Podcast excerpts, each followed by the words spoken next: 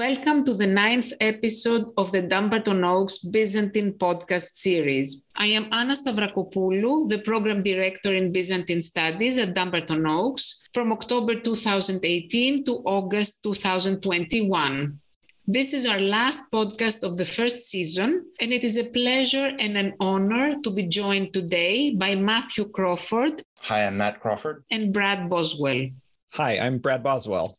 We will be discussing Emperor and Galilean, an oversized 1873 historical play by Henrik Ibsen in two parts and 10 acts, which has at its epicenter the Byzantine Emperor Julian, who reigned from 361 to 363 Common Era, also known as Julian the Apostate. Matthew R. Crawford is an associate professor at Australian Catholic University, where he serves as director of the program in Biblical and Early Christian Studies in the Institute for Religion and Critical Inquiry.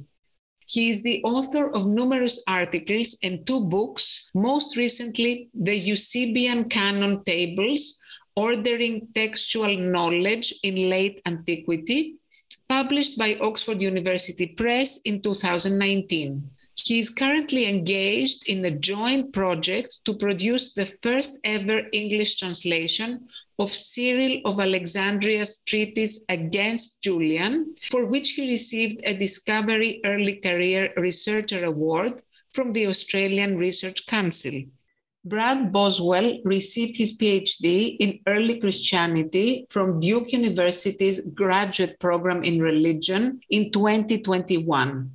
He is currently an associate in research at Duke Divinity School his current book project explores the exegetical, theological, and philosophical aspects of Christian pagan polemics in Cyril of Alexandria's Against Julian and the eponymous Emperor Julian the Apostates against the Galileans. He has articles on Julian and Cyril forthcoming in the Journal of Early Christian Studies and Studia Patristica. Our guests will be discussing how familiar was Ibsen with the historical sources? Has he altered the facts? For instance, was Julian as rigid and arrogant according to the sources as he is presented, especially in part two, where he is on the imperial throne? After studying Julian in the historical record, what is it like reading Ibsen's version of Julian? Are there any connections between Emperor and Galilean and the realistic plays that followed, which made Ibsen the first playwright ever to be translated in multiple languages during his lifetime? What is the effect of the play on the 21st century reader?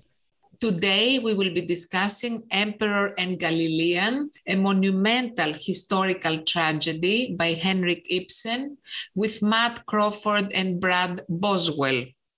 Ibsen, 1828-1906, was a stellar pioneer of modernism in the European theater, with a lasting impact throughout the 20th and 21st century.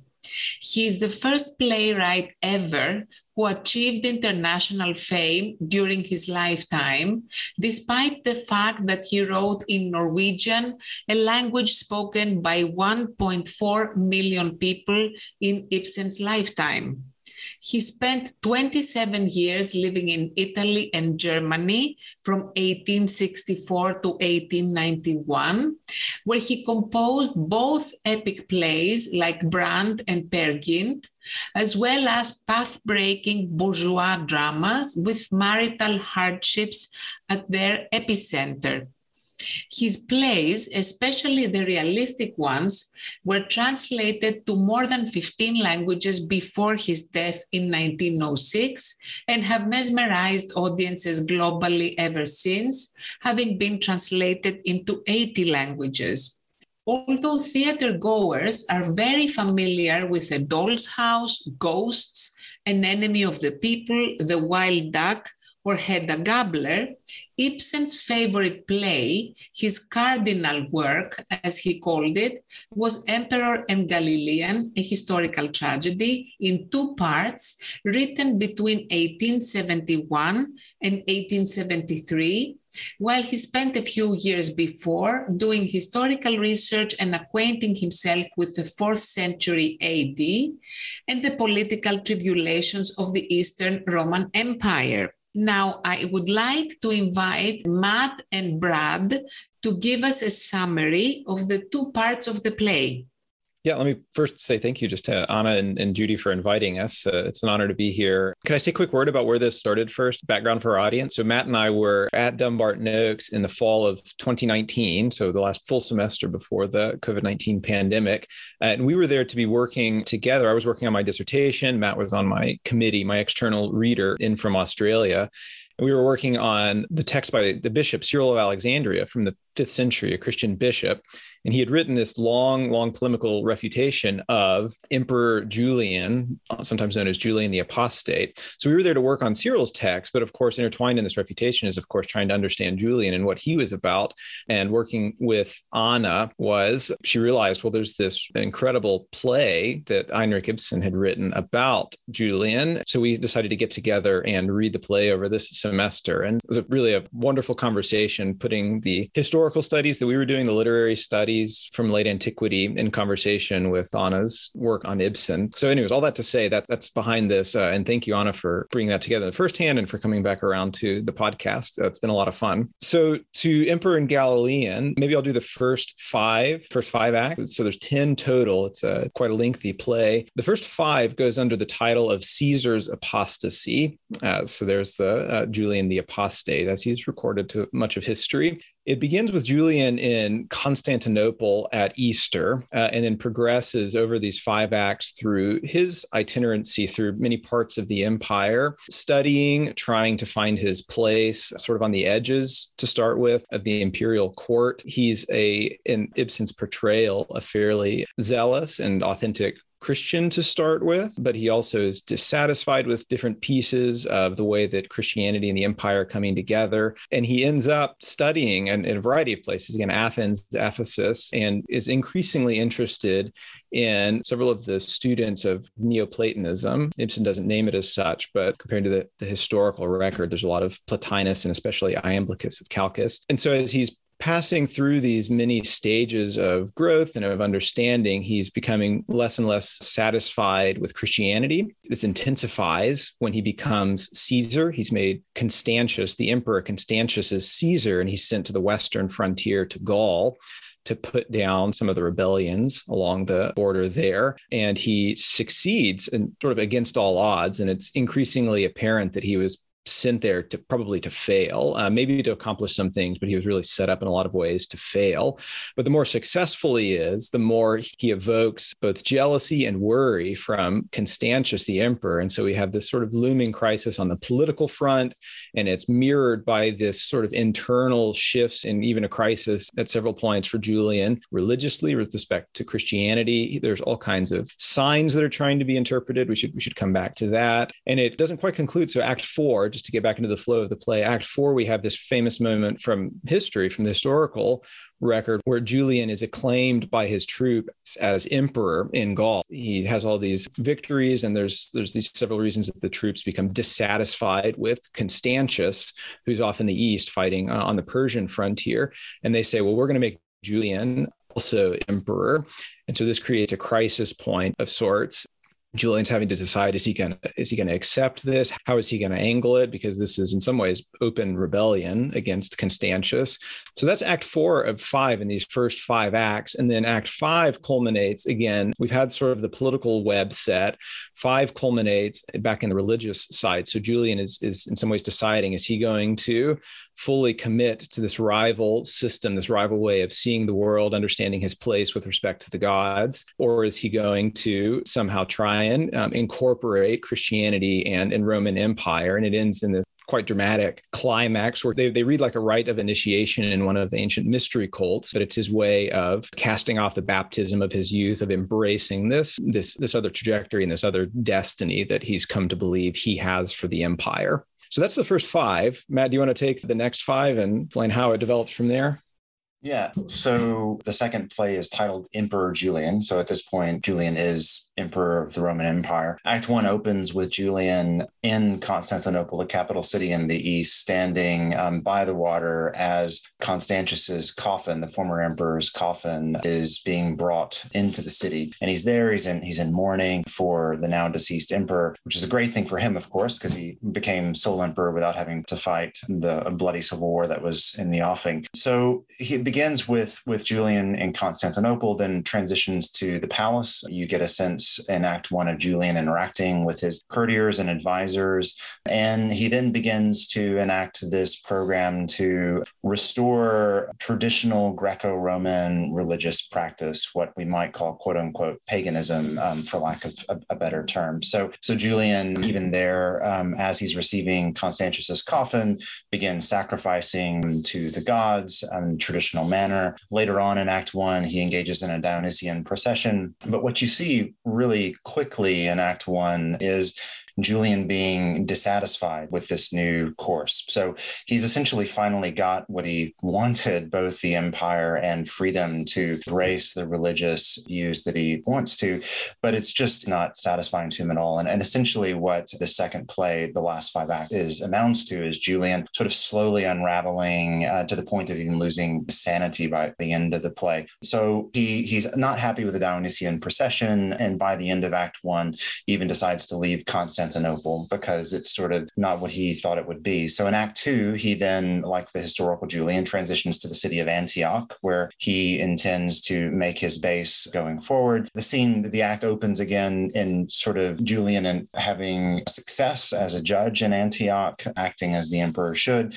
But again, quickly things begin to unravel. So um, you have Gregory of Nazianzus shows up as a sort of ambassador for a group of Christians who are not happy with Julian's new religious program and are beginning to react and even to react with violence against that. As that uh, act moves on, there begins to be violence and unrest even in the city of Antioch itself between Christians and um, non Christians. And then an important um, detail of this point is that among those Christians in Antioch is someone by the name of Agathon from earlier in the play, who now returns, a childhood friend of Julian who shows back up in Antioch at this point. And then Act Two ends with this climactic moment where Julian Julian is preparing to sacrifice in the Temple of Apollo in Daphne on the outskirts of Antioch. And as he does so, a slight departure from the historical record, but as he does so, an aged Christian bishop shows up and pronounces a woe upon him. And as a result, the entire temple um, falls to ruins right there before Julian. And Julian's response is to turn right around and say, Well, then I'm going to rebuild the temple in Jerusalem to prove that Jesus was wrong. And so, what you begin to see from this point on is an increasing conflict between Julian and, and Jesus specifically. It really is Christ is in his sights as the one that is the source of his frustration. And this just becomes more and more more apparent. So in Act Three, there's more and more unrest in Antioch, not just with Christians, but with Libanius and the city council. Things are again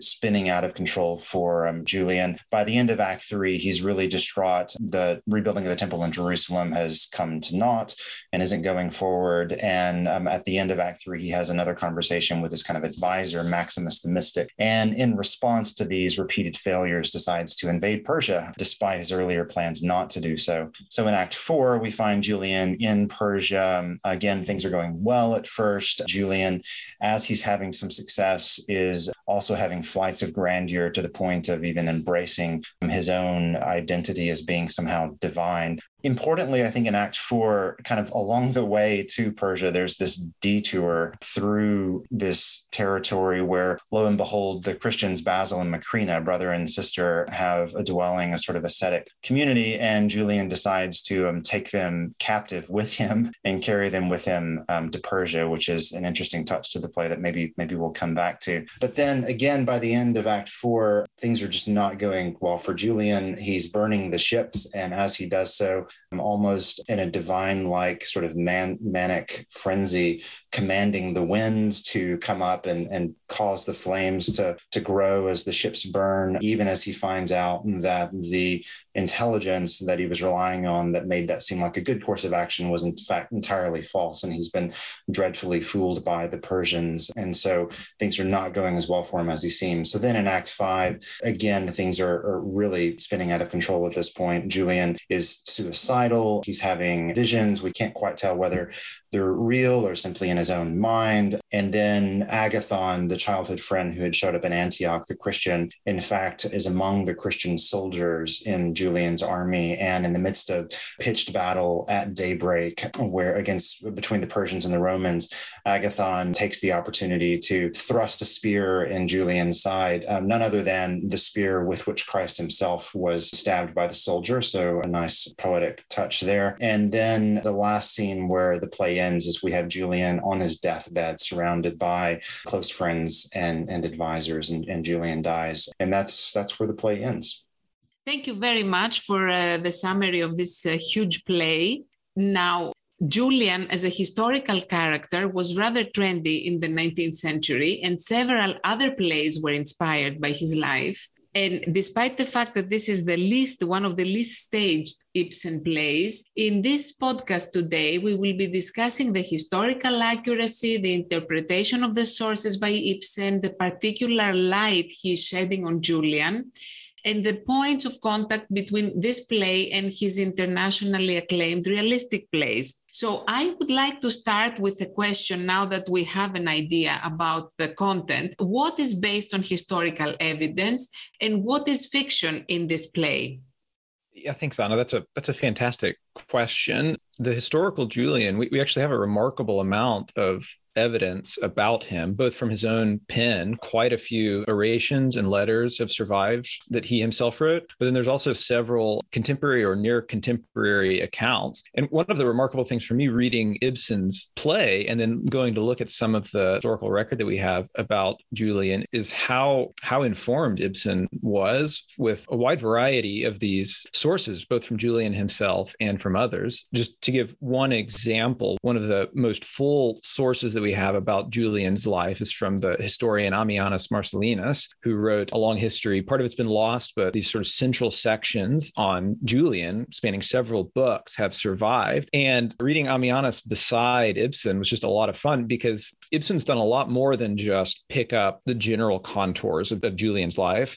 He's done a lot more than just pick up the, he was in Constantinople and Athens and Ephesus. He's actually read very carefully what, what Ammianus is doing little little details. So I mentioned earlier that one of the fun things about the play is, is a lot of the signs that show up. So according to Ammianus, there's this moment where Julian gets word. Partially, this is while he's deciding what is he going to do in terms of trying to move up the empire to become emperor. He, there's these two signs about a shield breaking uh, in a hand, and then about someone trying to get onto a horse and falling off. And he interprets these as signs that basically he's he's sort of destined that his his progress is guaranteed towards emperor. So that's in that's in Ammianus. And as you're reading along in Ibsen, well, what do you know? There are these moments where Julian recounts hearing these signs. So so he really, in a lot of ways, Ibsen gets into granular detail of some of the re- historical record.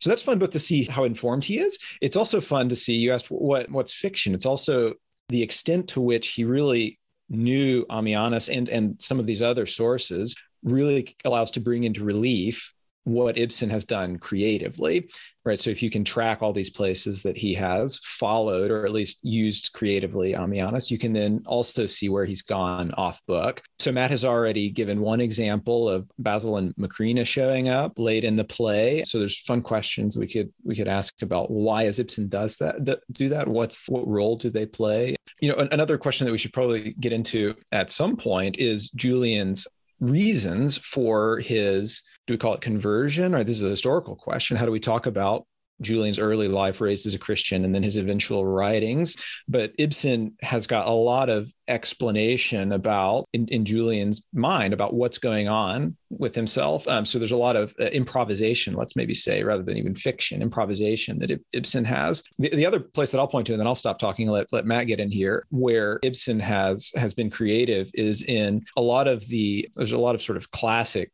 historical quandaries about what went on with Julian. So one of them is his acclamation as emperor in Gaul. There are questions about the extent to which he was perhaps his machinations are behind it. He's he's striving for this. There are questions about whether, as a contemplative philosopher wannabe, he sort of had this forced on him and he took it up out of a sense of duty. And so Ibsen has his own way of uh, explaining and reconciling that. On the final campaign in Persia, there's this classic problem of Julian does this to a lot of sort of historical eyes, just crazy thing of burning his whole fleet of ships, which he's been bringing up the river with supplies as he's on this assault. And so there's this question why in the world would you do that? It ends up contributing to the utter disaster of this campaign, right? Not only does Julian die at the end, the Roman Empire has to cede huge swaths of land to Persia in order to negotiate a kind of peace and to let the, the remaining parts of the army retreat after Julian's died. And there's there's different sort of suggestions in the historical record about why this happened, and Ibsen seems to have incorporated several of those. Um, but he's but he's also improvising and providing this really creative and interesting explanation for well, why would someone like Julian, given the kind of character he is, the kind of aspirations he has, why why would he do this? I'll stop there and let let Matt Matt get in here. Yeah, I think Brad's absolutely right. I mean, one of the impressive things about reading the play is the degree to which Ibsen is drawing on actual historical material. And it's not clear, at least it's not clear to me, to what degree he's actually read these sources, or is he perhaps relying on other mediating sources, um, uh, other modern literature that's passed this along to him. But nonetheless, you, if you trace kind of the stories and some of the sayings that he includes, back to their their ancient sources, it's clear that he's drawing upon um, the fifth century church historians, so Sozomen, Socrates, Rufinus, even. It seems that he's drawing upon uh, Eunapius, who is a, a, very influential late fourth, early fifth century Neoplatonic biographer who wrote a, a large collection of Neoplatonic biographies and Ibsen seems to be drawing on him. Ammianus, of course, as Brad has already said, but at least two other sources that I'd mention or highlight here. One is Libanius, who is a close friend of Julian in the time in Antioch, or a confidant at least, and also Julian's own writings. I mean, there are passages in the play where Ibsen seems to be channeling Julian's own, own words pretty pretty accurately, in, in fact. So there's real grounding in the ancient sources, and, and Ibsen's doing creative work with them. Sometimes there's, of course, I guess, simplification, which is just necessary for the transference to this new format. So, for example, Ibsen has Julian going from Constantinople to Athens to Ephesus and then on to Gaul. And instead, his route seemed to have been from Pergamum to Ephesus, probably to Milan, then to Athens, then to Gaul. So it's a bit more complicated, and he's changing some of the some of the route, and then conflating some figures as well. So Libanius in the play shows up early in Julian's life, not as an orator as we as scholars tend to know him today, but as a philosopher instead. And he sort of is an amalgamation of two philosophers that Julian, in the historical record, was studying with in Pergamum before then going on to, Ma- to Ephesus to meet Maximus. But in the play, all of this happens in Athens with respect to Libanius instead. So, so there's some conflation and simplification that's going on. But nonetheless, I think it's impressive just how much Ibsen is aware of the sources and deploying them in a, in really creative and, and fun and insightful way. Great. I mean, out of curiosity, you described part two before, and in part two, he's presented more and more as rigid and arrogant. So I was wondering, is this in the sources, or did Ibsen concoct this uh, version of Julian? Yeah, that's a great question and in some ways, I think an open question, even to the historical record. This is the kind of thing that has made Julian perennially such a fascinating character. I mean, you can trace, there's scholars who have traced the sort of afterlives of Julian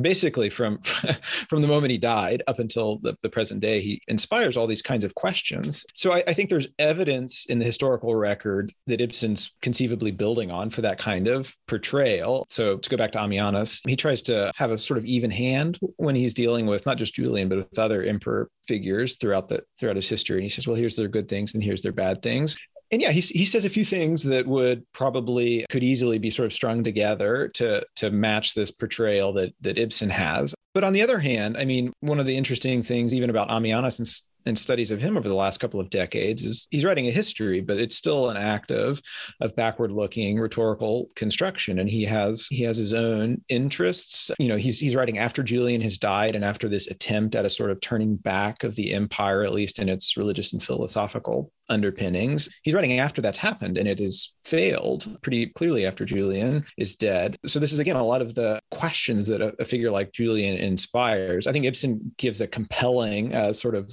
version or, or, plausible version of it. Adjudicating the historical data is it's, it's part of what makes it fun to, to study Julian. Yeah, I, I, could come in there and add just a couple of things. I think if we were wanting to be as fair as possible to Julian, we'd have to point out that Ibsen's leaving out some important points towards the end. So, for example, Julian definitely does have early on a significant degree of military success in the Persian invasion, captures a number of cities and fortresses, even has a successful assault on the Persian capital itself. Ibsen leaves that out entirely. And there's also, just to be clear, no clear evidence that Julian Julian lost his mind at the end to the degree um, to which Ibsen portrays him. So I don't think that's fair to Julian as like a reading of the sources. It's a creative reading, of course, and makes for good drama. So I understand why Ibsen did it. But I, I think in terms of the drama or the, the narrative of the play, Anna, to your question, part of what's going on in that last act is a continuation of a theme you see early on, just in, increasingly intensified. And that is the degree to which Julian seems to be unable to control the circumstances in which he's he's operating. So, so part of what's, I mean, literally driving him mad in those last acts is the fact that so many people are not on board with this religious reform program. So he's facing serious opposition from Christian, and you might call them fanatics or zealots or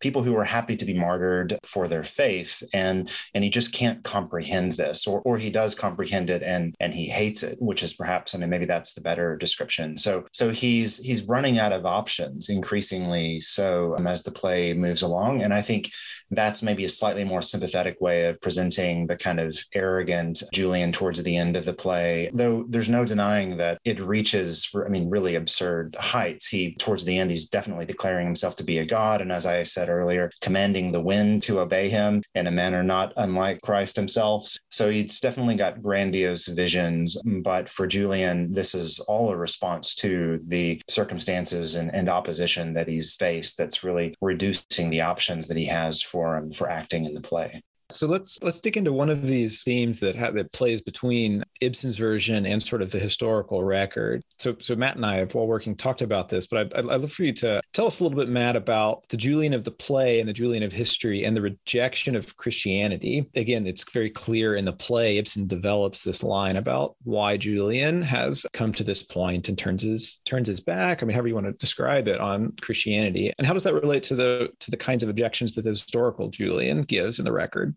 Yeah, I think that's a great question because it highlights one of the places where most clearly you see Ibsen's 19th century concerns coming through. So I think the best way of answering the question is to consider what the Christianity is that the Julian of the play is reacting to. And it's definitely a Christianity of law, of commands, of retribution, of constraining freedom. I mean, there's one point of the play where Julian says that Christianity doesn't give a man elbow room to act. It sort of is constantly constraining what you can do. And, and in contrast, what the Julian of the play sees, again, quote unquote, paganism to be is an embrace of life and beauty and the goodness of the the world in stark contrast to this kind of ascetic renunciation that he sees in Christianity, which is just just a denial of every bit of that. And so I think part of what we see there that's important to recognize is the highly personal nature of this question for the Julian of the play. And I think that that is evident in our historical sources, but maybe this is one of the points where Ibsen's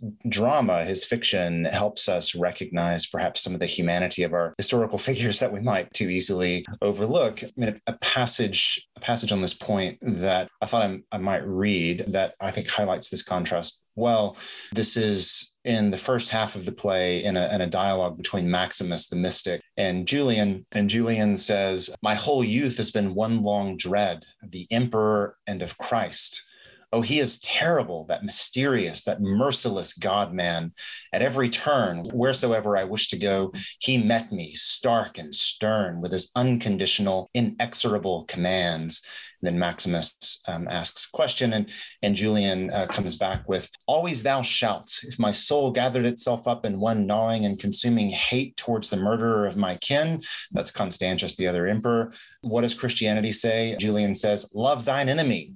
If my mind, athirst for beauty, long for scenes and rites from the bygone world of Greece, Christianity swooped down on me with its seek the one thing needful. If I felt the sweet lusts of the flesh towards this or that, the Prince of Renunciation terrified me with his kill the body that the soul may live. All that is human has become unlawful since the day when the seer of Galilee became ruler of the world. Through him, life has become death, love and hatred, both are sins. So I think that captures this kind of contrast between renunciation of, of life and beauty, and on the one hand, that Julian sees in Christianity, and the joy or embrace of life and pleasure and the goodness of the world that he sees in, in the contrast. So for the Julian of the play, this is what's motivating him. But again, I think a nice personal touch, even in the passage that I just read, is Julian refers to the, the murder of his family, which is absolutely an important part of the historical record. Um, Julian, when he's still a child, the majority of his uh, male members of his family are murdered, all except for him and his brother, half brother Gallus. And so it, it's hard not to think that that event, even though he was so young, must not have played into his own personal development and eventual rejection of Christianity, though he never quite couches it in those terms, Ibsen's probably recognizing something that's probably a part of what was going on with the historical Julian and not just the Julian of the play. Yes, and we should say here that all the excerpts that we are reading are from the old William Archer translation because we found it easy and handy to use. We did not use a contemporary translation, hence, uh, the English uh, can sound a little antiquated at times. So, yes, yeah. So uh, another question to throw back to you, Brad. I mean, you've already mentioned signs and the ambiguity of signs in the play. I wondered if you wanted to expound a bit more on that, the way in which the ambiguity of signs plays into the development of the plot and how that relates to the historical sources as well. Yeah, it's another another great question. Another place where I'm again impressed, I think, with with Ibsen because he's he's taken what is a part of the the history about Julian and um, in Ammianus and others, and he's really turned it to fantastic dramatic effect. You know, the opening scene, Agathon, whom Matt mentioned as a childhood friend of Julian, shows up, and he's hastened to Constantinople, and it takes a while for this to come out, but it's because he's had a vision, he's had a he's had a dream, and they're talking about, oh, do you still you know, is this accurate? Can we, you know, do we believe dreams? Well, yes. Well, so here's the dream. And then it, it's not clear. There's a sort of a robed figure Julian takes it as clear. Uh, well, or he at least he seems to take it as clear, but he wants to sort of resist. It seems like no, that can't be right. Remember, this is in the play still the very devoted Christian Julian, but there's something about it that's potentially pointing away. And then, of course, Agathon, as, as Matt mentioned at the end in the play, is the one that, that kills Julian. So this is fun, both in terms of the way that Ibsen has turned this these details from the history to to very useful and effective dramatic effect. It's also fun to read just in light of the wider philosophical background around. I mean, so Iamblichus of, of Chalcis, the Neoplatonist philosopher, isn't mentioned in the play, but he was a huge influence on Julian, and he's known as the the Neoplatonist who really defended a kind of highly theorized but highly physical, highly material form of, of ritual and practice. So divination through through sacrifices through reading the stars this the whole sort of passel of things you might think of if you think of sort of old roman pagan religion again for lack of a better way of putting it iamblichus is, is the one who really gives a lot of a lot of sort of philosophical rationale for it and that comes through in some ways in julian and it comes through partially in the signs because if you go and read iamblichus uh, one of his most known works is De Mysteriis. There's a lot there on how to read signs, and it's sort of vague because these are these are mystery rituals in a lot of ways. He's not laying out how it works, but there's a lot of you can sort of see when you're reading this issue with interpreting the message of the gods. And so that's that's there sort of on the background and it's coming forth very clearly all throughout the play. To give maybe one more quick example, Matt mentioned in the, in the overview of the play this moment at this temple in Antioch where the Julian and this priest, this Christian priest face off and uh, right at the end of their well conversations putting it too nicely right? Their um, their argument the temple crashes down. It's so stark because this bishop says ah god has spoken. And he clearly means right julian was going to do these rituals. God's not going to let that happen at this temple Right after that, Julian says, Yes, the gods have spoken. This temple was defiled by you Christians and would not let this continue. So the ambiguity there of the sign, it's such a, um, just literally, it's such a, a fantastic and interesting moment, but it's also sort of rooted in some of these larger questions in the history of philosophy as well as just in the history of, of Julian's life himself.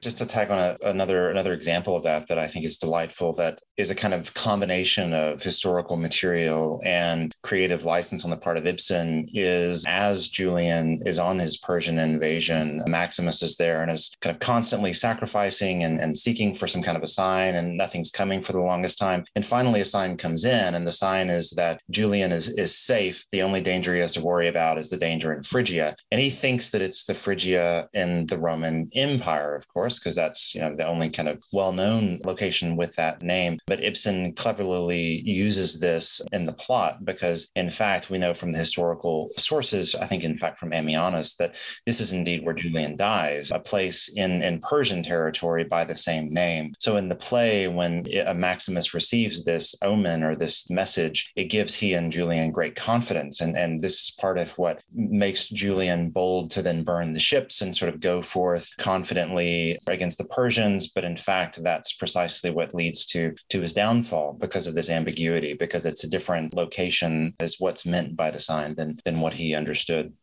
Mm-hmm. Yes. So, Matt, would you like to tell us a, a, few things about your thoughts about the Third Empire? What does Ibsen mean by the Third Empire?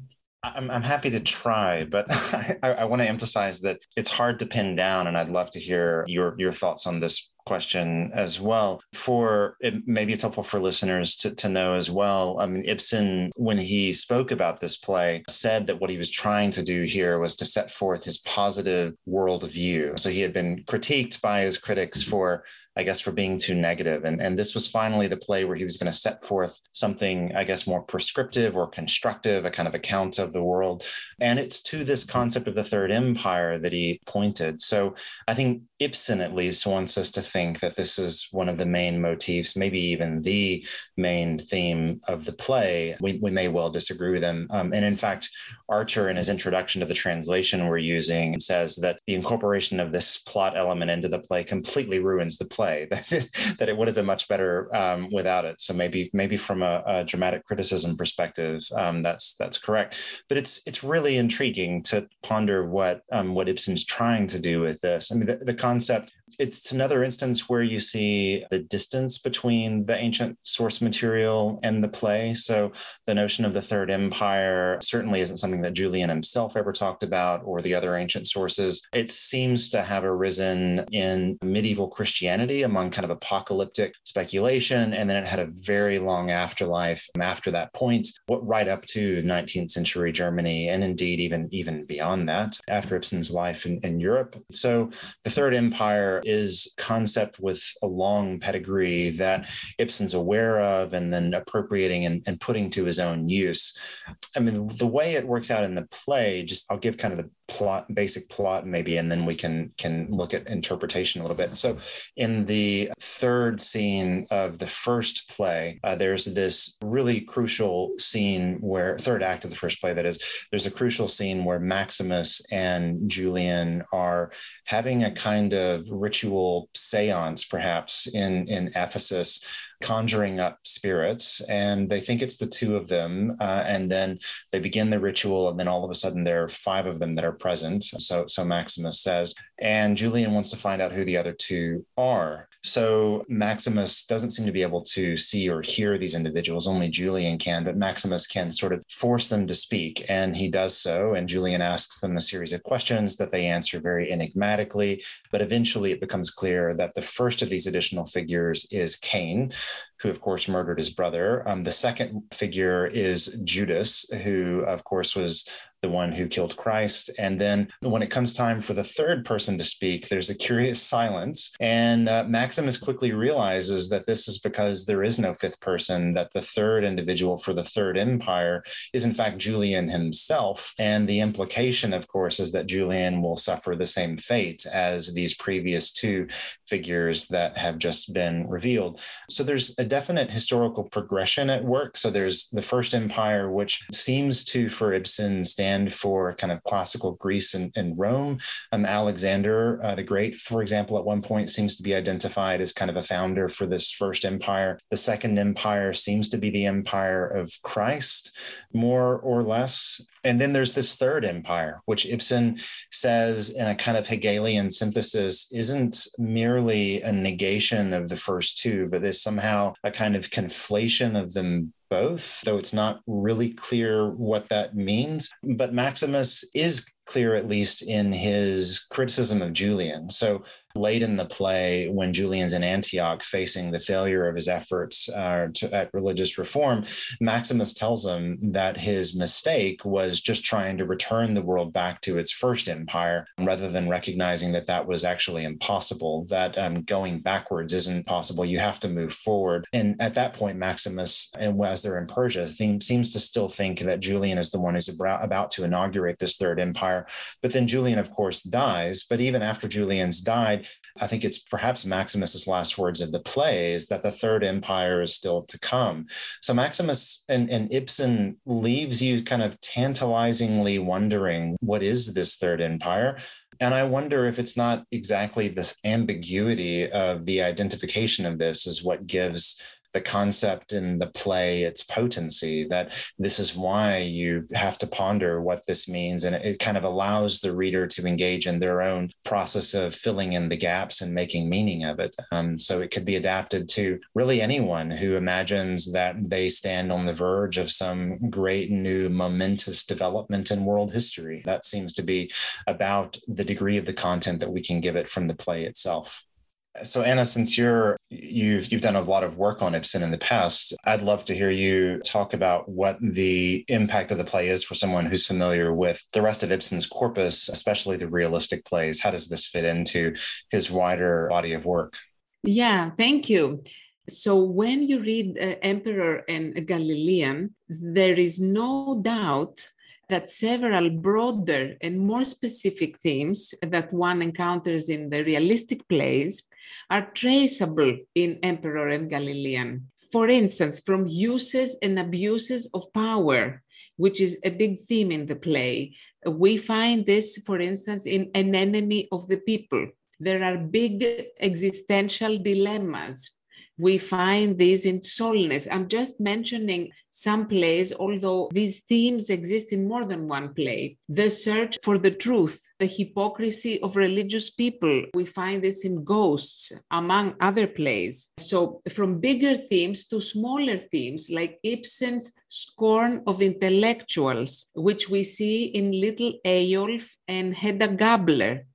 The use of letters there's lots of letters in, in Ibsen, for instance, in a doll's house, all the way to qualities of specific characters like the similarities between Julian and Levborg. Levborg is a, a famous, very important character in Hedda Gabler. So, all of these examples reveal Ibsen's authentic seal and explain why he considered the play as his most central or vital work. For those of us familiar with his realistic plays, the 10 acts of the multitude of characters and situations included in Emperor and Galilean would qualify the play as a depository of material where Ibsen drew from until 1899 when he published his last play, When We Dead Awaken. Thank you, Anna. And yeah, so as we're coming to the end of our time, we thought it might be fun if we each talked for a, a, minute or two about our our favorite moment in the play. So separate from all of the scholarly questions, this is a this is a play to be watched and appreciated. So what did you all appreciate most a, a moment in the play? Yeah, I'm, I'm happy to take that one first. I think my answer is a sort of laugh out loud moment, at least for me, it was. I mean, Anna mentioned a moment ago some scorn for intellectuals. And I think you see him having a bit of fun at that at, towards the end of the play, where in the final scene, as the Persians have broken into the Roman camp and are, are engaged in hand to hand combat with the Roman soldiers there in the very camp. Well, what about these philosophers that Julian's brought along with him on the campaign? These kind of heady intellectuals who aren't used to such um, such violent uh, situations. What are they to do? Well, Ibsen has one of the philosophers running to and fro, trying to convince one of the Roman uh, commanders to give him a detachment of soldiers to ensure his safety, because of course he hasn't finished his world historical work titled On Equanimity in Affliction. So this philosopher is running about dreadfully worried about his book and the loss of it to the rest of the world should he be killed. And of course, the topic of the book is on equanimity in affliction. So it's a kind of delightfully ironic moment that I'm glad Ibsen stuck in. Yeah, I, I love that moment also. I that was a contender for me for favorite moment moment too maybe i should go next. If we talk about ending on a light note mine's not exactly a light note maybe anna can do that. Um, yeah so if, if i can't pick because matt already has this ironic moment with the philosopher I, I think the the end of part one is this climax that just in terms of all the tensions that ibsen has been putting into place all of the conflicts that have been brewing reach this this head and it's it's done just in such an incredible way. So this is the moment when it's after julian has been acclaimed as emperor in gaul and he's moved to vienna now with the army and the army's all rear and ready to go to finish this process of, of placing him on the throne either with constantius or, or probably against constantius. But julian still isn't quite sure about what he should be doing what his sort of fate is and so he he goes away from the army for for some time and they're getting restless. And it, it turns out that he's in this it's like a crypt. And we hear later that it, it must be either the crypt of a church or or underneath or beside a church because maximus is down in this hole waiting for a word and julian is up sort of talking to him and he's getting messages from some of his um, some of his generals and some of his associates about all the things that are going on and all of the again the mounting tension and then Julian himself realizes that this is the moment that he has to, to decide where his sort of ultimate allegiances lie. And so he descends, he performs this, this sacrifice of some kind. And, and, and again, he, the blood that of the sacrifice is what washes away the baptism that he's had. And then as he's coming up and out, what's going on in the church is a, is a kind of memorial for Julian's wife who was killed probably poisoned by constantius and at, at the same moment there's these miracles reportedly that are happening at the body people being healed. And so it's this uh, it's this climax and you really get a sense of it's not it's not a, a, sense of sort of the direction that julian's pointing toward and the direction he's pointing away from like one's true and one's false. There really is a sense of these competing deeply competing claims on his life and he has to pick one. And he says at one point the life or the lie right? And he's and he's got to pick. And he makes his decision and as he's coming up out and this is how it concludes and it's just it's such a powerful moment the the people in the church are saying the Lord's Prayer, right? So they're saying the end of the Lord's Prayer, and Julian, in a kind of back and forth way, starts to interpose his own things. So he rushes up the steps and he says, The army mine, the treasure mine, the throne mine. And the next line is the choir, and the church saying, Lead us not into temptation, but deliver us from evil. Julian says, Mine is the kingdom. And then his one of his associates says, And the power and the glory. And the choir says, Thine is the kingdom and the power and the glory. Julian comes up into the light, and the, the, the notes in the place says that he's dazzled by the light and he just he gasps he says ah and maximus says victory. And then the, final words of this first part in this in this climax are the choir and they say forever and ever amen. And it closes and then we go into the, the second part. Um, so it's, it's an incredibly intense moment just dramatically. It's, it's it's probably one of my new favorite moments in literature for just all of these pieces coming together and being not resolved. It's the climax right? It's not the resolution being brought to such a masterful climax Yes, uh, thanks. Actually, it's an interesting thing that your favorite moment is the end of the first part, because I think my favorite moment is the end of the play, of the, the 10th act, let's say, where he brings in Macrina, Macrina being the sister of St. Basil, and we haven't had the chance to talk about uh, the two of them. And I find it amazing. So she is a nun and she's there because he has brought them along in the campaign. And she's the person who basically closes his eyes, covers his face at the end. And I find this very interesting because the presence of women in the 10 acts is very, very minimal, let's say. There are very few women. And what follows in his realistic plays is a very equal presence of men and women. And as we know, you know, this is a play in the middle of Ibsen's oeuvre. It's a uh, 12 plays before we have and 12 plays after. And it's like a preamble for what is going to follow this this importance of women preeminence of women in his realistic plays it's almost preeminence there so i find it very interesting that he closes the play with macrina. This this wonderful character she's one of the most serene luminous calm and together as opposed to all of the tribulations that happen in julian's mind as this is my last Dumbarton Oaks related activity, I would like to thank Professor Anthony Kaldellis for giving me the idea of a podcast series and Judy Lee for all her hard work preparing and editing the podcasts. I really enjoyed the journey of these podcasts from Umberto Eco's Baudolino to Armenian art and from the biography of the city of Antioch to Julian's Antioch of Christian fanatics in Emperor and Galilean. Warmest wishes to our listeners for their scholarly projects, and we hope you'll join us for more virtual Dumbarton Oaks events in Byzantine studies. Podcast musical theme is from the concerto in E flat Dumbarton Oaks by Igor Stravinsky, recorded by the Smithsonian Chamber Orchestra, Kenneth Slowik conducting.